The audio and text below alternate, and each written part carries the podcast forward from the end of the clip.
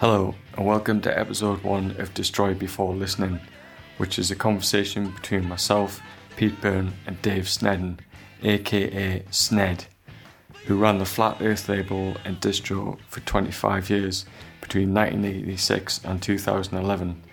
I first met Sned probably nearly twenty-five years ago, and it was the Los Crudos and Drop Dead gigs, which both happened within the same month here, and it was just a mind-blowing experience at that time and at that age, and I'd never seen any international like D I Y touring bands before.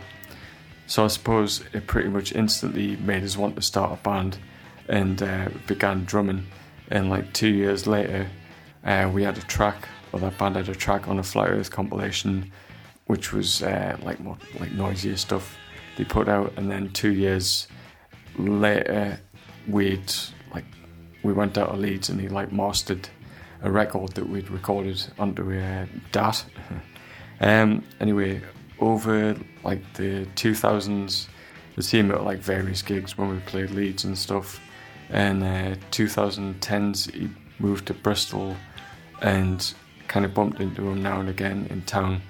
And then it was only like last year we'd started like hanging out again and reconnected and just began like recording these conversations and chats we were having about like the U K scene, and figured it needed documenting in this way. And we had an idea of doing like a podcast and talking to people. Uh, I suppose events at the start of the year meant remotely recording became like the thing you, you had to do, and it was a, like a massive learning curve uh, figuring out how to do that and then like produce these episodes. But it, it's cool, you know, it means it's these things can now exist and be out there. Uh, it was also good to do as well because it got him in the space for like writing his sort of recollections about the Station Club in Gateshead, and like what an important like venue and place that was in the like the sort of earlier eighties, and like writing a book about that, which uh, you know he's working on at the moment, and also getting like a Flat Earth Bandcamp up and running, which kind of documents the label and like puts the stuff out there, music out there for people. And uh, don't know, he's in, it's a, it's, it's just a legend of punk, really, legend of hardcore punk in the U K, and it was inspirational to my life and like many other people's. You know what, what he uh, what he did. Uh, hopefully there'll be a part two at some point, but that would be great if there was some like uh, like listener questions, interactivity, uh, what people want to know and find out. You know. And just like to thank everyone who's helped and supported so far in getting this thing up and running. You know, it means the world. Um, it'll be available on most like platform, most of the platforms. So please, I don't know, spread it, uh, like spread the word, um, share it, subscribe, uh, all that business. And there's a social media account as well on Instagram, which is at Destroy Before Listening, where there'll be like related pics, uh, like flyers, things like that to go along with like what people are talking about. So essentially watch out for more of these conversations and stuff with uh, U K people who are involved in various aspects of D I Y. So thanks a lot anyway.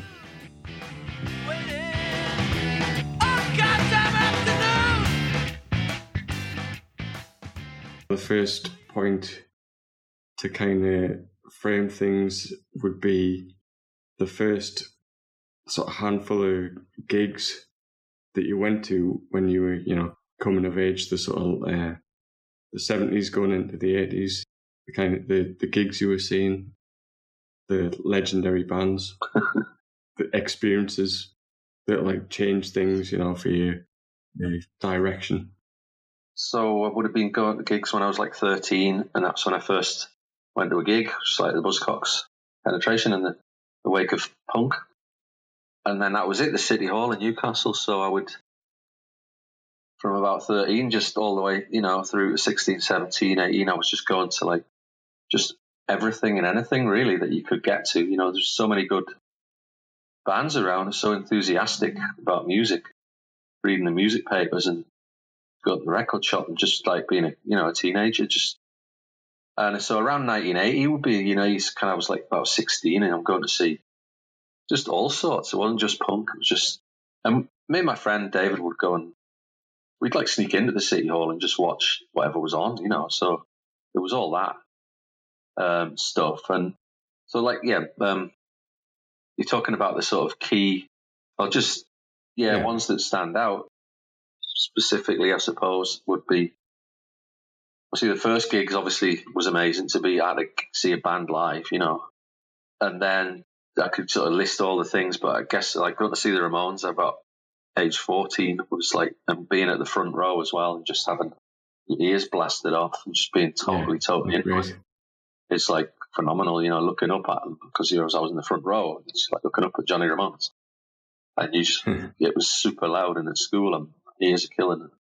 That was amazing, you know, and, um, I'm just thinking about the City Hall now, just go on and on about the City Hall, and just what a lucky, lucky person I am to have been around that age at that time and just been able to see all the things I could see, you know. So, so what? What was the year span? Just sort of like just after punk to the early eighties or so. Yeah, say like from nineteen seventy-eight till about nineteen eighty-one or something when. I can't remember going to the City Hall much after that. I guess I was old enough to, well, then start going to like, then there was things like, you know, uh, forming a band and going to the station and things like that came later when I was sort of eighteen. So, so yeah, that era, you know, between about thirteen and eighteen would be, and you couldn't, uh, you know, I couldn't get into the Mayfair. I was underage and stuff. Um, So, like, I missed, you know, like, it would have been great to see Bon Scott with A C D C and things like that, you know. Oh, yeah. Can't have it all. Yeah, feel up on those, yeah. But, you know, I went to Mayfair gigs a bit later on when I was old enough, so I saw some cool shit there later as well. But, uh, and I'll talk about small gigs in a while. But, so City Hall yeah. was, yeah, like, got to see Motorhead, you know, the Motorhead come around once, twice a year, girls' school, you know, um, stuff like that. And then like, yeah, I was lucky I got to see like Joy Division and stuff supporting Buzzcocks. Um, I'm just naming all the cool ones now rather than the sort of, I saw Def Leppard on the first tour. Yeah. Amazing, with Angel Witch and uh, Rock Guys, yeah. I think. Yeah. What, um, what about the, the shit ones? Name some shit ones. Yeah. Chris Rea. Chris Rea. Yeah, but that was just, just look, we've been like, know that. We'd been to like youth club, I think Eldon Square. I think, I think you went to like, there was Eldon Square, had like a table tennis or something. We were playing table tennis in some youth club or something, and we went along. You just go down the, you just go down to City Hall and just sneak in or whatever. So uh, Brand Chris X Rea. As well, that was the other one. Who's that? Who, sorry? Uh, Brand X, they're like jazz oh, Brand fusion. X. Okay, oh, with, uh, right. I think I've heard with Brand Peter X, Hamill yeah. was supporting. Yeah. And uh, what happened, what, what used to happen as well is if it, if it, if a gig didn't sell, I don't know how often that happened. Well, obviously, Brand X just hadn't sold any tickets. So down at the record shop, I think probably Virgin in Eldon Square, or maybe Listen Ear Volume, whatever. I can't remember which record shop. But the record shop would have, there'd be a load of tickets for a gig, you know, just like free ticket, you know. So you were like, ooh, Brand X. So we were just like, you know, kids, you know, yeah. like, that's good. That sounds good. Brand X sounds punk, you know. And then it was like, so there was, oh, so there was this sort of gig at the City Hall with, you know, I don't know, like loads and loads of teenagers wanting sort of punk for free, you know. It's and then like they get prog instead. Yeah, jazz fusion. Got this shit. mm. uh, I'd forgotten all about that. So, yeah, anyway, going into great depth about the City Hall years, but they were, I was just really lucky. Um, I've forgotten, I've got, just lots and lots of names of bands anyway, um, smaller gigs and yeah, the, the first yeah, the smaller, be... yeah. Oh, well, I'll tell you what, I went to see the Tom Robinson Band with my mum yeah. in nineteen seventy-eight yeah. when they were just coming out, and that was so that was the same about the same time as seeing the Ramones. I was like fourteen, and that was first time I went to a gig. They had like um, they'd leafleted all the seats in the City Hall, had like a leaflet on them, you know, like a flyer, which was like a Rock Against Racism flyer, you know, like their newsletter thing. And it was the first time I'd ever sort of picked up anything that meant anything. Do you know what I mean? From a yeah. Yeah. concert or whatever. And I thought that was, so I've still got that piece of paper, you know, and it had a, a bit on, and Stiff Little Fingers were supporting Tom Robinson Band in seventy-eight. Like they just put out the first seven inch or something, and there was a buzz really? in the music papers. And I wanted, and I was like, I want to see them. And I remember my mum in the fucking City Tavern, and I was like, you know, tugging on her uh, coattails, like, come on, there's a band I want to see on the, or they're playing now. Come on, come on. She's like, I'm gonna, I'm just gonna have another pint. And I'm like, fucking, come on, man. So I got to see like half a Stiff Little Fingers set. Yeah. At the City Hall, where like no one was that interested. It was just a few people, a bit of a buzz at the front for a few people that knew about them, and then this sort of the mainstream crowd that was followed. You know, Tom Robinson had the hit records and stuff. Anyway, that's the precursor to my story of Stiff Little Fingers playing at the Guildhall in nineteen seventy-nine, early seventy-nine, which was which was the week that Inflammable Material came out. Nice. And it was a Rock Against Racism gig, and it was it was supported by um. Essential Logic, which is Laura Logic from X-Ray Specs, who I'm a big fan of. And uh, Robert Rental and The Normal actually played. I found that out later on in life, but I guess I oh, didn't yeah, see that. Because I asked you about that uh, recently, didn't uh-huh. I? And then you said you'd seen him, yeah. It's interesting. I don't remember seeing Robert Rental and The Normal. Oh, yeah, that's a, I that's definitely remember seeing Essential Logic. But anyway, I'm like, oh, what was I, like fifteen? But it was, a, it was an amazing gig, that's the thing, because... Um, Just, I mean, in Stiff Little Fingers, I'm not that arsed about. To be honest, they've been rubbish pretty much ever since. But that, in my opinion, but you know, since well, you know, but from a year or two later, couldn't give a shit about them. But at that week, yeah. at that time, and that place, it was phenomenal, you know. And uh, the fact that we were able to get in there, uh, they played again when they were still got kind of on their game, but it was at the Mayfair, and maybe we couldn't get in, you know. Mm-hmm. There's a whole story about my friends getting to see them somewhere else. Me not getting to see, but anyway, enough about um, simple things. And then, like the Fall played at um, at the Tyne Theatre, which was an unusual yeah. gig event of a venue. You know, I'd never heard of a gig before or after that. And that was with Cabaret yeah. Voltaire as well. So that was a kind of what was I like fifteen then? That was a big fucking deal, you know. To that, and it was kind of um. It was all just the different youth around the Newcastle area, I suppose, were just there. You know, it was like the first time you were seeing a bit who was who, a bit of a scene, I suppose. You was sort of, I was too young to be at the early small punk gigs that I've heard about since, you know. Was it what, like the, the the crowd size? I mean, what sort of size crowds were showing up to these? A few hundred people, uh, you know, I suppose. A few hundred people, it's still decent, right, you know. But it was just a different vibe to the City Hall where you're actually in seats. Well, actually, New Time Theatre had seats, actually, so yeah. the theatre. But Guildhall was like the first... I guess Guildhall was the first time I'd been to a gig that wasn't... You weren't in a fucking seat, you know? Yeah. And that's I remember Menzies stood on my foot as well. I remember that. But I didn't say anything. Bastard, was, yeah. Quite scary. Right. Right. But I knew who he was, so... Um... Yeah, anyway, so, and then I got a bit older, mm. I suppose. Uh, the Rosillo's no, gig, well, you, did, wanna, you, just, you did. I just want to say the Rosillo's gig was fucking phenomenal as well. Yeah. Not to the end of nineteen seventy-eight, and they split up like two two days after that or something. Um, and that was supported by the Undertones and the Recons, and it was just, that was amazing. So I just put that in there. Um, just... Cool. On, on their game, absolutely. Just Motorhead, you know, fucking hell, man. Um, Motorhead continue to play the City Hall even in more recent years, you know. And my mate Ash would get, he'd get the tickets, and he'd always get the tickets on Lemmy's side of this of the City Hall. So he'd be like, he'd be at Lemmy's side. And it, that, that that's probably well, you know, Stu well, I'm sure that's the, that's the kind of thing he does. Yeah, you know. Yeah. Gotta get you like get up there, get in front of Lemmy.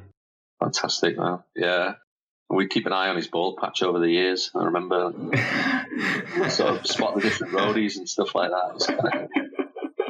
keep an eye on these ball. I don't know. Patch. I don't know. I'm, I've never counted. I guess I've seen them like twenty times or something, but I've never really counted it. Yeah. I was in the balcony when they were recording. Anyway, uh, like, No Sleep with Hammersmith, some of that got recorded at City Hall. Right, I've gone off. Mind, off mind. This is not very concise. I'm just rabbiting on about the City Hall. Yeah, it's funny. Uh, funny. Anyway, yeah, so formative times for me was I'm an only child, and I was I would I went from like reading comics into reading the music paper. I had a subscription from a newsagent, and I used to read comics, and then it just turned into like reading Sounds magazine, you know, a weekly music paper. So I was obsessed with. I would re- soak that up and read everything in Sounds every week, every, you know, uh, just really like obsessively obsess about stuff like that. And I yeah. sit in my room, you know, and I would like obsess with the Fall, obsess with the Swell Maps, and make little scrapbooks and just just be a fucking nerd, you know. And then I'd look in the back of the music papers for the little classifieds and, you know, find out about fanzines and things like that, and sort of get. Like, I was seeking, you know, something smaller and more independent and more interesting and do-it-yourself. Yeah. And I, I mail-ordered a record, like the Swell Maps seven inch from the band and put their own record out and mail-order it from them, and that was quite, like, probably when I started out, you know, the D I Y stuff. You know, we were well-supplied in Newcastle, having a record, good record shops, you know, that had good shit in there, like the Listen Ear, you know. Like Hass worked there, didn't he? And it was just yeah. like that, really knowledgeable people. It would, you know, how cool. Really cool, you know. So like, yeah, like like a, you know, yeah. you would spend, you'd be in the weekend, you know, you'd be like, you'd hang out at the record shop, you know, in Ridley Place for sure. You go down Windows, yeah. you go down uh, Callas as well. It was like a travel agent on Northumberland Street that used to have a record, like a floor that had records in it, which is like. And whoever worked yeah. there just brought in all kinds of weird, wonderful stuff. And I got Crass records from there and shit. Um, so, yeah, that obsession with music, you know, music papers, records, going to gigs, just that was it. It's, it's always been my life, really. I don't care that much for other things. It's kind of what it's been. What we do. I think, um, yeah, I think this would lead to, you know, your first time you...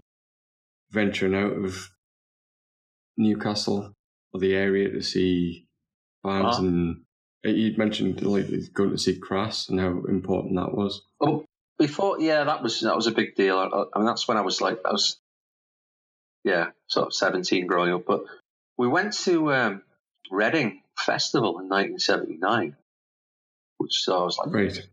just turned fifteen, and uh, with with David and. Kid Ricky, a few kids from school, and there was another kid from school had moved to Reading, so we were good to go because we could stay at this kid's parents' house, you know. So it wasn't like the independent travel of later on in life, but I got to go to that festival at that age, and you know the Ramones were fucking playing at that festival, so that was like that was everything. And then they cancelled, yeah. kind of sucked, but I got to see Motorhead and the Police and the Cure, and the Members and Cheap yeah. Trick and all this kind of. Cool shit, you know. Um, yeah, so that definitely. was my first. That was kind of the first time I really was able to go away without, without my mum and stuff. Really, like with with my pals. Um, later on, yeah, yeah the Crass was the time. So that was nineteen eighty-one, and that was in Crass were playing Carlisle, and um, and they like they never played in Newcastle, so you had to spend. You had to go out for the night and spend the night out. I didn't have any, was, didn't have a mate driving us or anything like that. So you had to get, I got the bus over or the train or, I think it was, the, I got the bus over there actually, yeah. And I found out just recently talking to my friends, uh, Michael and Michael from Reality Control, who were like my school friends. And I didn't know them at school, but got, ended up living with them and hanging with them and friends to this day. But I found out that I met them on getting on the bus. Actually, it's like so. So I had some people to go with because I was just going to go on my own, really. So, um, mm-hmm. so that was quite formative because you were like, obviously, Crass played in this sort of Carlisle like market hall place, and it was just seeing the, seeing how it was all set up. You know, there wasn't fancy lights or anything. It was just they had it set up their stuff, and wasn't a rock and roll venue, you know. And it was a small town, and it was, you know, just lots of youths and quite a violent atmosphere in the air, because it was just kind of, yeah. those were the times and stuff. And uh, so, yeah, that was phenomenal. And, you know, it's quite well documented that Crass were quite an amazing live experience. So, well, was was there a reason that they didn't play in Newcastle or never no, played Newcastle? No, they just Newcastle? would play where they could get a place, you know. Um, yeah. And they played a lot of small towns and played out of the way places, which I thought was just dependent on who wanted to put them on. It was done in a do it yourself trust basis, you know. And so I don't yeah. know. It just never came to pass that they played in Newcastle. But, but for me, it was interesting to go, yeah, to go to Carlisle and be like, and then after, you know, and actually, as well as the gig itself, which I can't remember that much about. I saw them a few times, and, you know, it's more about like that after the gig. I remember the lights being up in this, just in this hall, you know, and it was like, right, it's, you know, whatever it was, eleven at night, and I'm fucking going to be spending the night in Carlisle. Well, that was it. We knew that. Um, but, so I've got some time to kill before going to sit in the, in the train station for a few hours till it's the first train back or whatever.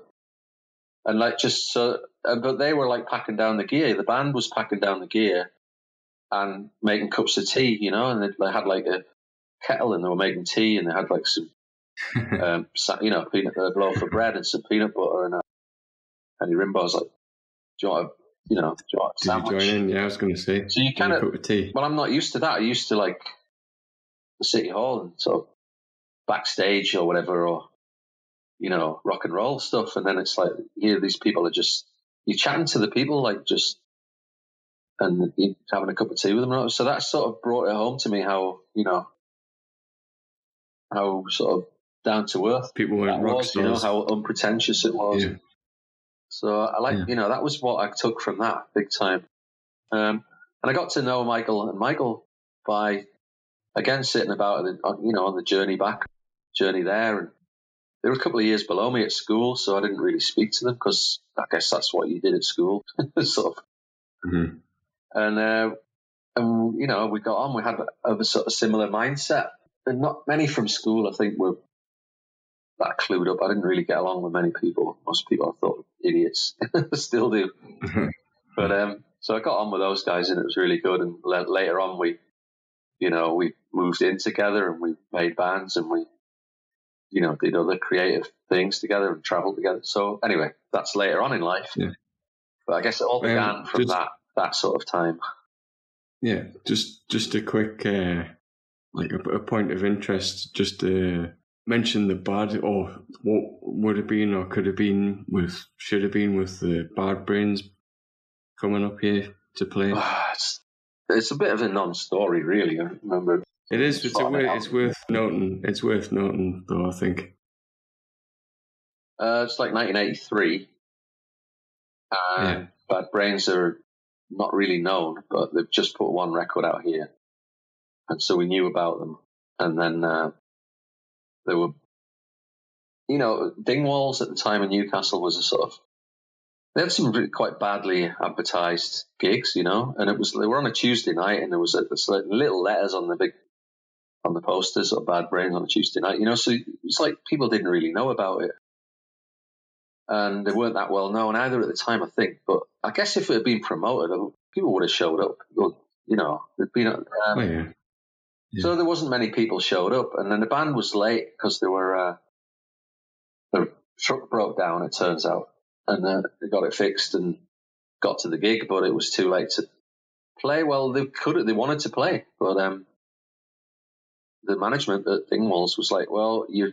you know, you've breached your contract, you're late, so you can't play, so you fuck off. So, um, plus there wasn't many people there, so they wasn't going to make a load of money on the bar. So, um, so we're, hang- we're hanging out with Bad Brains, but they're not allowed to play. It's just, mm. you know, it's ridiculous. Oh, no. Yeah. So we sort of interviewed them in their van for the, like, for a fanzine and stuff like that. And that was it, I think. And that was just, just bollocks, you know, like stupid fucking place, Dingwalls. And it was was quite renowned, you know, reading other people's stories of those times. It's like they had these They just had shitty meathead bouncers that would just beat people up randomly, you know? Shit like that happened. Yeah. You know, just money-grubbing uh, entertainment sort of um, chain that it was, you know? Well, you know, I've always been against bullshit fucking venues. Like the Mayfair sucked. I got kicked to fuck at the Mayfair as well by the bouncers for next to no reason, like, you yeah. know, and it, you know, this was, this was what happened, and people know about that shit. So I've always, you know, it's bringing me to the point of, I always wanted us to have our own place, and, you know, do it, do it ourselves, and, you know, self-police and sort of, or whatever, you know, just. So this leads respect. to the station, doesn't it? It and does. Gigs happening there. It does, you know, very much so. Um, yeah. My life's always been about autonomous spaces and collectives and just not fucking doing stuff for the man. You get, you know. Mm-hmm. So me and, and David from school um, in High Heaton, we, we wanted to make, you know, we were into music, best friends at school and into music. So we wanted to make some music, you know. So we would, like, I had a guitar and he would, he wanted to play drums and stuff. So we'd mess about doing stuff in there, making up silly songs in the bedroom and shit like that, and then sort of did some music with some other kids from school and stuff that just, you know, like people do, just fucking about. And, uh, and then we wanted to get, you know, get get better at it. Um, and meanwhile, like, the Michaels had a band as well, you know, in Reality Control, and they played in a local, like, church hall, and it was, I'd seen them, and it was, like, they were really fucking good, like, really early on. And um a whole load of us, we ended up, somehow we found out about a music collective over in uh, Walker called Band-Aid. Band-Aid. Before Band-Aid happened. It was like nineteen eighty-two, yeah. This is. Um, so we went over to this Allendale Community Centre in Walker and sort of met, like, there's a youth worker, you know, and uh, a few other people from bands, I guess, sort of showed up. So there was like a handful of bands and a youth worker, and you kind of, I, I guess there was a grant and there was enough money for equipment and, or some equipment, and you could, I can't remember quite how it worked out, but we were sort of, I remember attending meetings at this community centre and stuff, and we played there one time, things like that, and they put on a festival in Walker Park, and that, and it, that merged into another, that became another, they changed the name into Lula Music, and it became this, and then they met up with another collective. There was a lot of collectives kicking about, and they, uh, that went off to be something else, but by, at this time, and this is about the time we were, as well as making a band, we also were making a fanzine as well, so that was another way of reaching out to, you know, to putting yourself out there, you know, and go, this is what we think about things, yeah. And, you know, uh, so we was, they all happened in conjunction, and then, so getting into summer of eighty-two, would be like, I'm just turning like eighteen, and going to uh, the, the Gateshead Music collective, which we'd heard about, and that really, like, that made just much more sense to us. It was less uh, it was just better, the crack was just better, people were more like, just, they already had a kind of established group of people that had been doing this for a while through the garage and everything, and which we didn't I didn't really know about at the time, and um, we just fitted in well, you know. There was other people with similar mind, you know, and more of an anarchist mindset, and more of a, it wasn't about the money or the uh, just the get up and go kind of attitude of, of it, and um, some great people anyway. Yeah, I'm going on and on about this. I mean, I'm writing a thing about it right now. So, yeah. Uh, so we went well, to the station yeah. for the first time when it just opened, and that was it. You know, you had this big room, and it was run by the, the people, you know, and uh, so, you know, for the following three years that was going. You know, we rehearsed there and played there and put things on there, and that was my formative, really, really formative time in life. Yeah, all kinds of noisy, horrible chaos went on, and uh, fantastic. It's it. There isn't. Would you say there's a like an equivalent even these days? There's not. There doesn't feel like it's different times. You know, a, a, a music collective and a venue, and uh, everyone's kind of involved and. Like a scene, that's how scenes happen, I suppose. Different times. Well, look, people didn't have equipment, you know. Uh, I'm not saying everybody has loads of equipment now, but there was a lot of unemployed youth. It was, you know, well, I'm sure there is now, it's not a, but I mean, yeah, lots and lots of unemployed people. There was grants available to get people to do these creative things, you know, because so, the, you know, those grants have gone now. I mean, yeah, it's such a different world. Um, well, then, it's, it's, sorry, it's important when you're starting out um, that there are places, you know, you've like fifteen, you, you can't afford like drum kits and amps and stuff, so there needs to be like a, a communal well, practice space where you can do things. Well, now, well, well nowadays, um, if you're a kid starting a band, you could go and hire. You would you would just go to like First Avenue or somewhere, and you would use the equipment there. You know, yeah. That's what people do, which is fair. You know, it's, it's legit. But in those times, I don't.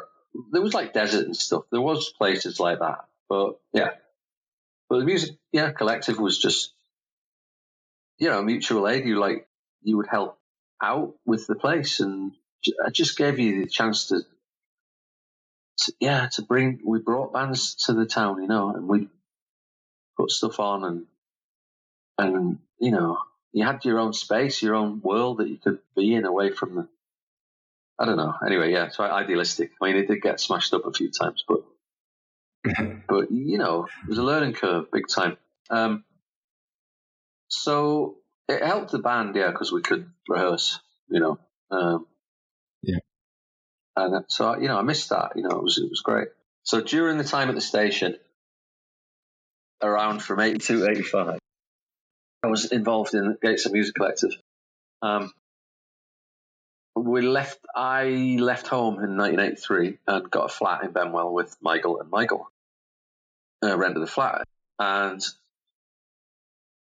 and the living room was my room. So fucking hell, no privacy. People coming through your room to go to the toilet. But you know what? It was away from home, so it was like kind of freedom. You know, like yeah, independence. So. Yeah, and you were signing on the dole, so I was getting my gyro, and you could like spend your money on booze and records and live in your flat, you know. So pretty cool.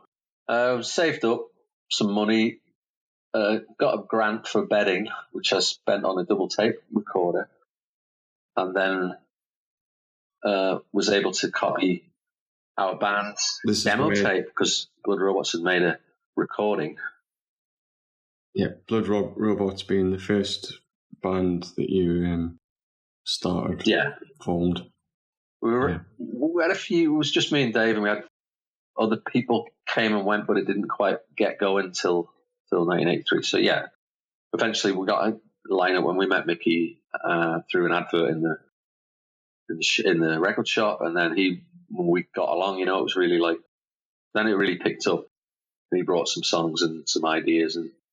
And then we worked, and so yeah, we got this thing together. By by summer of eighty-three, we'd recorded at Spectro Arts, which was another place where people would meet up in Newcastle. It's quite a Spectro Arts cafe down by, um, I don't know, I can't name any streets and knock them all down.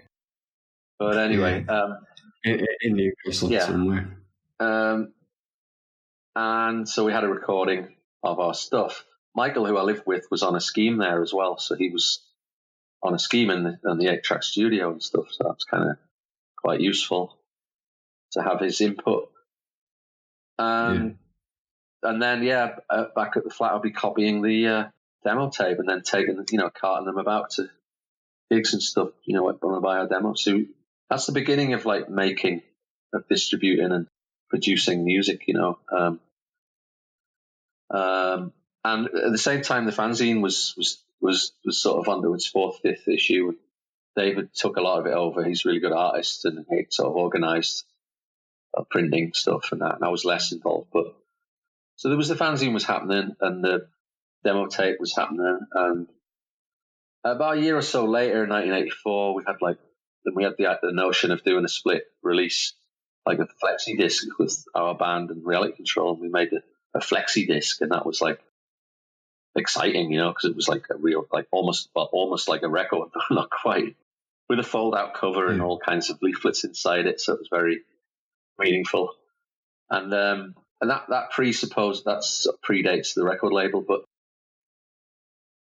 through that, um, through the flexi disc, it was enabled us to uh, make some trades with other similar, you know, people around the country, or in fact, or in fact, specifically, I remember a trade in Italy, getting a load of cool shit from Italy. But that's opened up the that world of small, just people putting out their own thing and doing the trade. So that, to me, that was the beginning of a network that developed over the years of, you know, record labels and trades, and um, and, and so that's the beginning that sows the seeds for that kind of. And then I went on to do a record label, and, and the following couple of years with our later band Generic, which was with me and Mickey, were in it as well. And we made a hard record, and then and then that that that Flat Earth started there. So it was eighty-five, eighty-six, and then that crack that went on for the following twenty odd years.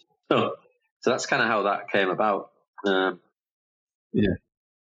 So the, this this it's it's basically stems from uh, the zines and the tapes and like the collective idea, you know, f- forming a, a label and, you know, getting out there. Yeah, yeah, you would like, you know, there was resource centres, so there was like Benwell Resource Centre had like a duplicating machine, and the one in Walker did it so that you could sort of, once you realised you could create your own zine, you know, it was like, even though it looked kind of poor quality, it was just that statement of, that was very important, yeah. And again, it, it maybe gets written out of history a little bit, people obsessed with well, bands. It's co- communication. It's communication so as it's, well, isn't it? You know, you, yeah, you've got the zine, you've got the communicate. You've got the zine front and sort of leaflets and stuff. I mean, we're also involved in this anarchist group as well. So you were making leaflets and newsletters and things, and that was another communication outside of the music stuff, you know. So, um, so you know, these things melded together, but that's what you've got. You've got your your music and your printed word.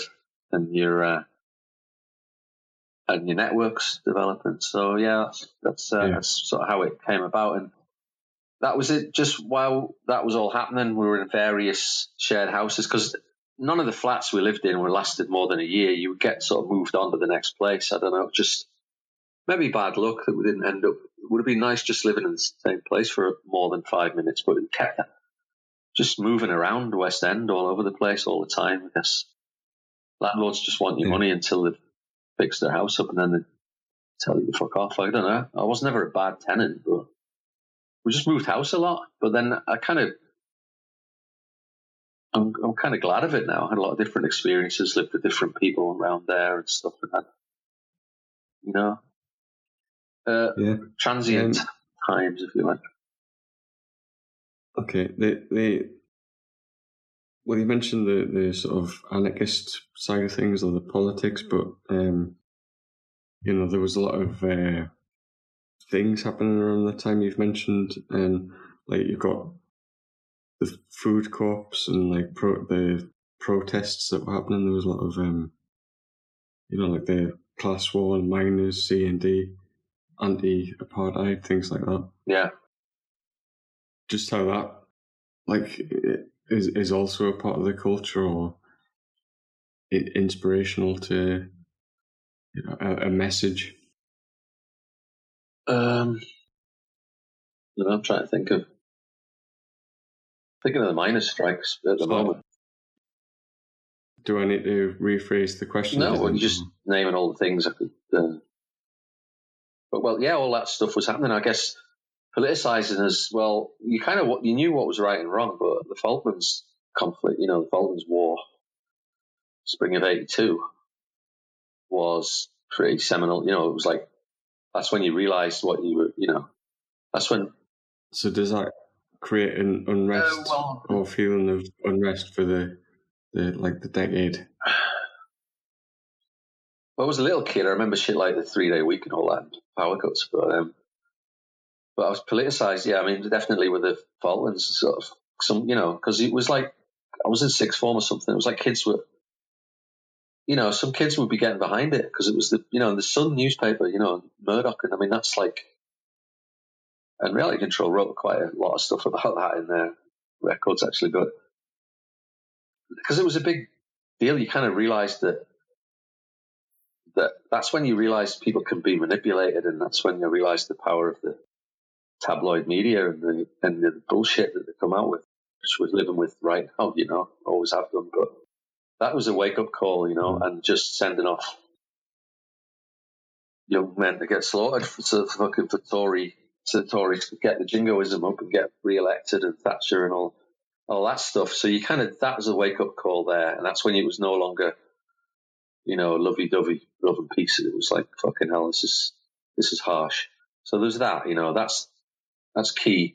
Also, um, I mean, the miners' strike is like a couple of years later, eighty-four through eighty-five, and that's then you really realise, you know, that's when you, that's when it got got more militant. Really, that was just, yeah. I don't, I don't know. I don't really have to describe. I think, you know, people, people never forget. You don't forget about that yeah. shit. It's horrible. But I mean, so I wasn't like witness. I didn't get beat up. I wasn't really. Uh,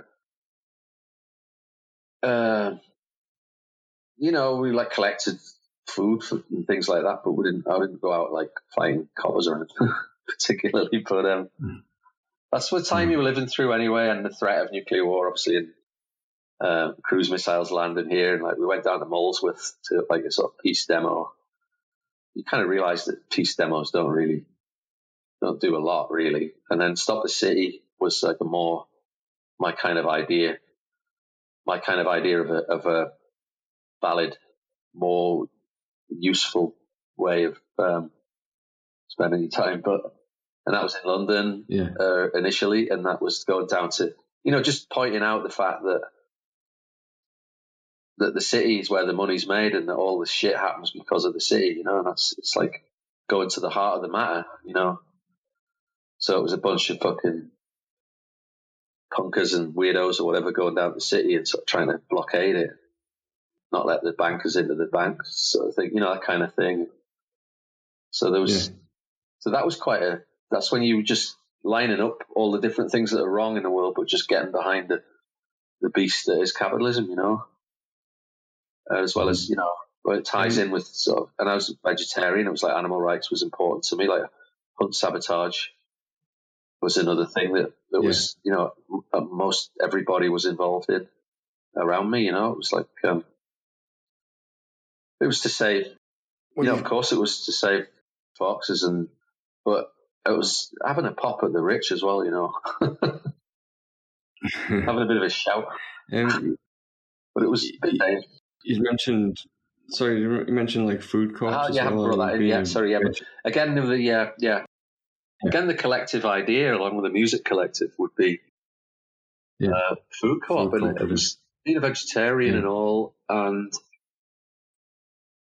um, and finding out that you know Suma in, uh, I guess other people had done it before. I don't know health food, you know. I guess just Suma was a is, it still is a huge distributor of health food, and um, you could. If you ordered one hundred fifty pounds worth of stuff, they would deliver it for free. So it's kind of like you get the catalogue and a, bunch, a load of people would just chip in. You know, it's really common sense. And just,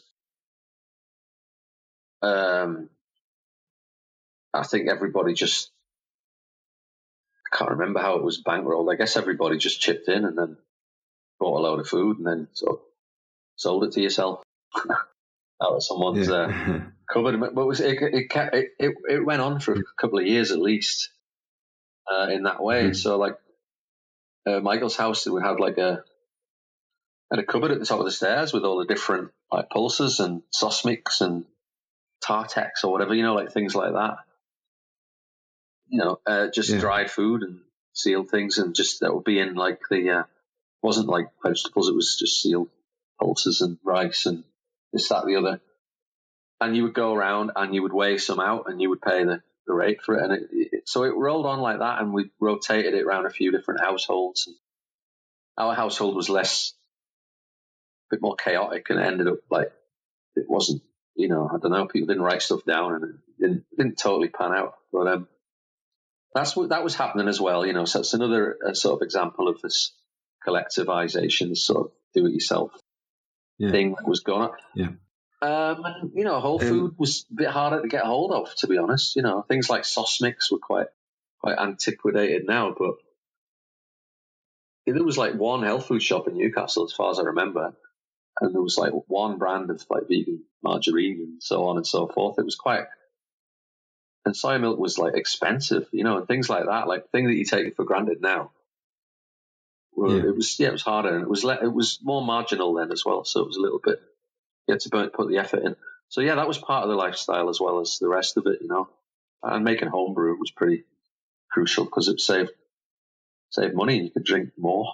I don't know.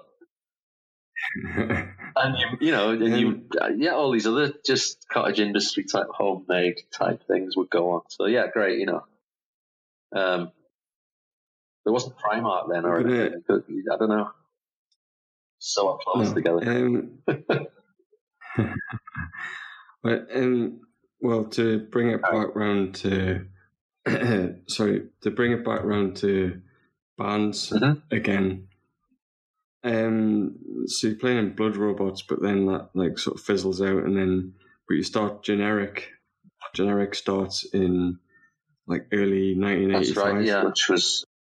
So this is with Mickey as well, isn't it, carrying over? Yeah. The Blood Robots sort of, sort of fell apart in like summer of nineteen eighty-four. Um, just, well, fell apart. Just, just yeah. People had different interests and went off in different... I don't know, I think we've done what we could do. Well, you, you're young, aren't you? Yeah, so. I don't have to explain it too much, but Heck, yeah. David Heck was definitely... I think he, well, he, he was less committed to it. And he went off to do some playing some other bands later on that were fucking great, but um, yeah, it just it just had its time, I suppose. And then it, there was a few months where I don't remember doing anything much with bands, with people. I think I messed around, yeah, jammed with some people at the station and stuff. Yeah, like public service, I played drums, just was hanging about. Can't really remember. It was a winter, and I guess I was just hanging about. Anyway, January eighty-five was yeah, generic. Wiz and Terry been trying to get a band going over in Lemmington for a long time, and and we met them down the station or stuff, and they were like, do you want to want to have a go at this some new band thing? So we I turned up, and then Mickey turned up as well, so they'd asked us separately, but we were like, oh, so surprised to see him there. But then, you know, so we carried on. I mean, I've been in three bands with Mickey over the years, and it just worked yeah. straight away with generic. Yeah, so like the early practices just, it worked. And it was No, it was more like we were into like getting more into hardcore music and fast, you know. Um, whereas the Blood Robots was not the same, yeah. So it was, I suppose that was it. It was two of us went off to do fast, and two went off to do yeah. other like weird, weird. So this would, this this would be like the influence of tape trading, wouldn't it? The bands you were yeah yeah um, you were inspired to do music um, that's fast. Maximum Rock and Roll was uh, like I mean by this time I yeah. wasn't. I wasn't really reading Sounds as much. I left home. Yeah, I wasn't really the music papers. I didn't really pay quite as much attention to at this point, because now I had like Maximum Rock and Roll, and, you know, that was your bible for your international and your hardcore stuff, and zines themselves and everything. So you would find out, you know, and sort of there'd be people who were ahead of the curve, like sort of Dig and Digger, and people who had tapes from yeah, people who were onto the latest noisy groups. So you would find out about new things and stuff. So yeah, we're influenced by lots of music and um, yeah, and like international hardcore. And so you know, from all over, you know, just from everywhere. So so we're into that, you know. And now uh, we were doing that, and uh, that band went on. First lineup, generic, went on through eighty-five, halfway through eighty-six, before it ended. And we were able to. We played the station a few times, but we were able to get out of town. We got played in Leeds at a squat gig. Oh no, that was Blood Robots. Sorry, just ignore that. Forget that one. Um, but like we played places like Leeds and um, and Liverpool and like Birmingham at the Mermaid in Birmingham and stuff, which is quite a well-known thing now. Yeah. So we played with Napalm Death and uh, you know Andy Sect and those bands like this. So it sort of. So we got a bit out of town a bit more than we used to. We're a little bit older. We're like twenty or something. And yeah, anyway, yeah. So that's what happened with generic. And then, well, I know in it was nineteen eighty-seven was the first time you that went was, to Europe. That was a later lineup of yeah. generic. Yeah, we stopped. Right. And Mickey was doing other things, less music stuff and a bit more um, vertical stuff. And there was a music collective forming up in Lemmington, where Wiz and Terry were from, and, and we we got the offer. Yeah, we so we got the offer to go to Belgium with Electro Hippies, and well, we weren't going to turn that down.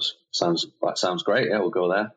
And we sort of had a yeah. new lineup of the band. We got Nat to play bass, and we uh, practiced a few months, and then we were like went off, and that was just the, the second lineup, and and a weekend in Belgium and Holland, and it was like, this is fucking great, you know. Wow, look, give you beer and things, and, yeah. and it's just the excitement of going abroad. And so, and a few of the hardcore, you know, punk bands were going over to Europe at that point. It was just sort of exciting new frontier. And then we went later on that year and did a like a slightly longer tour, and then and then just and then we took to over the following end of the eighties through the nineties. I just took to going on tour. Like, I was on tour an awful lot in Europe. All different uh, bands. Yeah, you were, say, you were saying that you used to kind of just run into bands all yeah. the time, like cross crossing the ferry, you know. It, yeah. So it must have been really popular. Yeah, people. Yeah. Just, well, I think for you, you know, there was a lot of it going on. Yeah, and you, you know, yeah, something like the ferry back Belgium was running into different people, and yeah, there was this sort of circuit of it, and.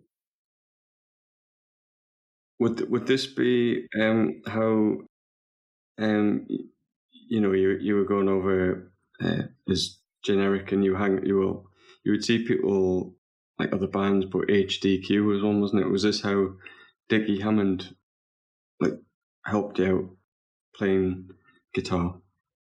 You know, I was for playing two bass hours, actually, Dickie. Two, uh, bass, yeah. yeah. Uh. Well, when Nat, Nat left the band and Dickie offered, he just stepped up at some gig and was like, I'll play for you, I'll stand in for you if you want. And that was like, so then we took him up on that and went on a tour in Europe, yeah. And then uh, and then a later lineup as well, he stood he stood in as well. So, yeah, just, but like the H D Q, yeah, the Q just, he came back with Tales of Europe with H D Q, their first trip over there. And uh, he just, I can't do a Dickie impression, but yeah, he was just enthusiastic about how amazing it was, and it's fucking great, you know. And so he's just telling us all this stuff about it. So he was he was just hooked on it, and the queue, and I went over that with them a couple of times as well in the back of a van with loads of people, you know. It's helped, just fucking no seats or anything, just sitting on top of amps, fucking. So he did all that shit, you know, and that was. Um, Yeah, they were just going on tour a lot, you know. They had a hunger for it. It just was uh, touring a lot, definitely, H D Q. And then you were able to do it. There was a bit of a network. I guess the same thing, you know. You, I guess their contacts would become our contacts, and you would ask around, and you sort of build up a, a network in conjunction with, yeah. you know, the records and and the zines and everything. You just, you know, you'd find out. The more you went, the more you knew where to go or where not to go and who to who to ask, you know. So you just this it was a healthy sort of scene in mainland Europe, I think. Yeah, I know. I know. I think you said you just kind of winged it. Was it the first time you went over and you just kind of were a bit clueless as to like how you were going to get anywhere or what? Yeah. You know, you were going to do. And yeah, well, we just went for a weekend and we had a gig in Belgium, and then that was what we were going to get paid to do, and it was going to cover us getting there. So we just, we didn't have a van, and it was just like we went on a, it wasn't electric, it was just met up in London and got on a ferry, got on a coach that took us to a ferry and ended up in Amsterdam. That's, and then thought, right, we'll go hire a van, and then realised that you, have, you need a deposit and thought that through. But thankfully, the kind woman from Concord uh, loaned us the money, trusted us enough to. Uh, we'd only just met, trusted us enough to with a deposit, yeah. which we then, you know, so we dig a, hired the van, and we drove to Belgium, did a gig, drove to Venlo, did a gig, and uh, and that was it. I think uh, three gigs we did, yeah, two in Belgium and one in Venlo, and then that was it. It was just like a. But this so, weekend away in Amsterdam, you know, and it, you're young and it's Amsterdam, and it's sort of, hey, you know, you can smoke weed, yeah, and drink and do anything you want. Yeah, stay in some some squats floor, and, that, and it was a, it was about ten of us there or something, so it was all right. thing done. So, I mean, would you say that the element of, you know, trust or whatever was stronger then? You know, you could just, people trusted you a bit more in Europe, or, you know, if someone's loaning you or letting you pay for a van and they, they you know, don't really know well, you. We knew, uh, we knew, well, we were going to go to stay with those people. But unfortunately, Harry's brother had written the address down wrong, so we couldn't find their place. But we eventually found the punks. So they, they knew who we were. They knew what we were about. You know, distributed a record. So it wasn't like we weren't known. It was just our naivety at, yeah. at that, yeah. at that, the huge deposit business. But, um, but then, yeah, you just got to know more people as you went along, you know, and I would trade records with Conqueror, and I was a big distributor and label in uh, Amsterdam that, you know, like things like No Means No came through them, and Victim's Family and all this kind of bands of oh, that yeah. time. They did a, various compilations, and, and it was, yeah, it was really like a bit of a hub of a place, and I got to go to their office, and it was like, you saw the scale they were doing it at, and it was just really fucking cool at times, you know. Um, yeah. And, yeah, it just it just built up. I think the next time we went, we met, yeah, just people through the mail that you met and just communicated. Again, Maximum Rock and Roll was useful. Again, just, yeah, just the network building up. It's the same story going throughout all of this interview, you know. It's just there's certain points where networks build up and, and you learn, you know, you might, yeah. somebody might flake on you and you won't let, you know, you're not letting them have any more records or whatever the fuck. And you learn who's, yeah, who's reliable and who isn't, you know, and it's like you just build that up, don't you, over time. Um, what would you say that you took from, you know, you growing up in the eighties and your experiences to, like, take over, like, as concepts or ideas into the nineties, things that would, uh, things that stuck with you? Um, I just took the same. Well, a learning curve, what, from going to the station and music collective to uh, music collective in Lemmington and Wood Co-op and that, and then moved to Leeds and was involved in squatting and food co-ops and bands and putting out records and stuff, so the same stuff. And then um, by the nineties, we'd gone, I was in other bands, but we'd just gone around Europe more and Um, don't really know how to answer it. Yeah, just more of the same, you know, just not really changed. My lessons were learned yeah. pretty early on, and I just, or I always knew that's what I wanted to do, you know. So I always knew I wanted to do it on my own, in my own way, in my own terms. And it was never about making it career-wise or whatever. It was always about just getting out and seeing, you know, just doing things, seeing the world, doing it in your own way. It's very important. So that's been a constant from the beginning to now, you know. It hadn't really changed. Just that yeah. the networks have developed in different ways, but it's the same principle throughout, you know. So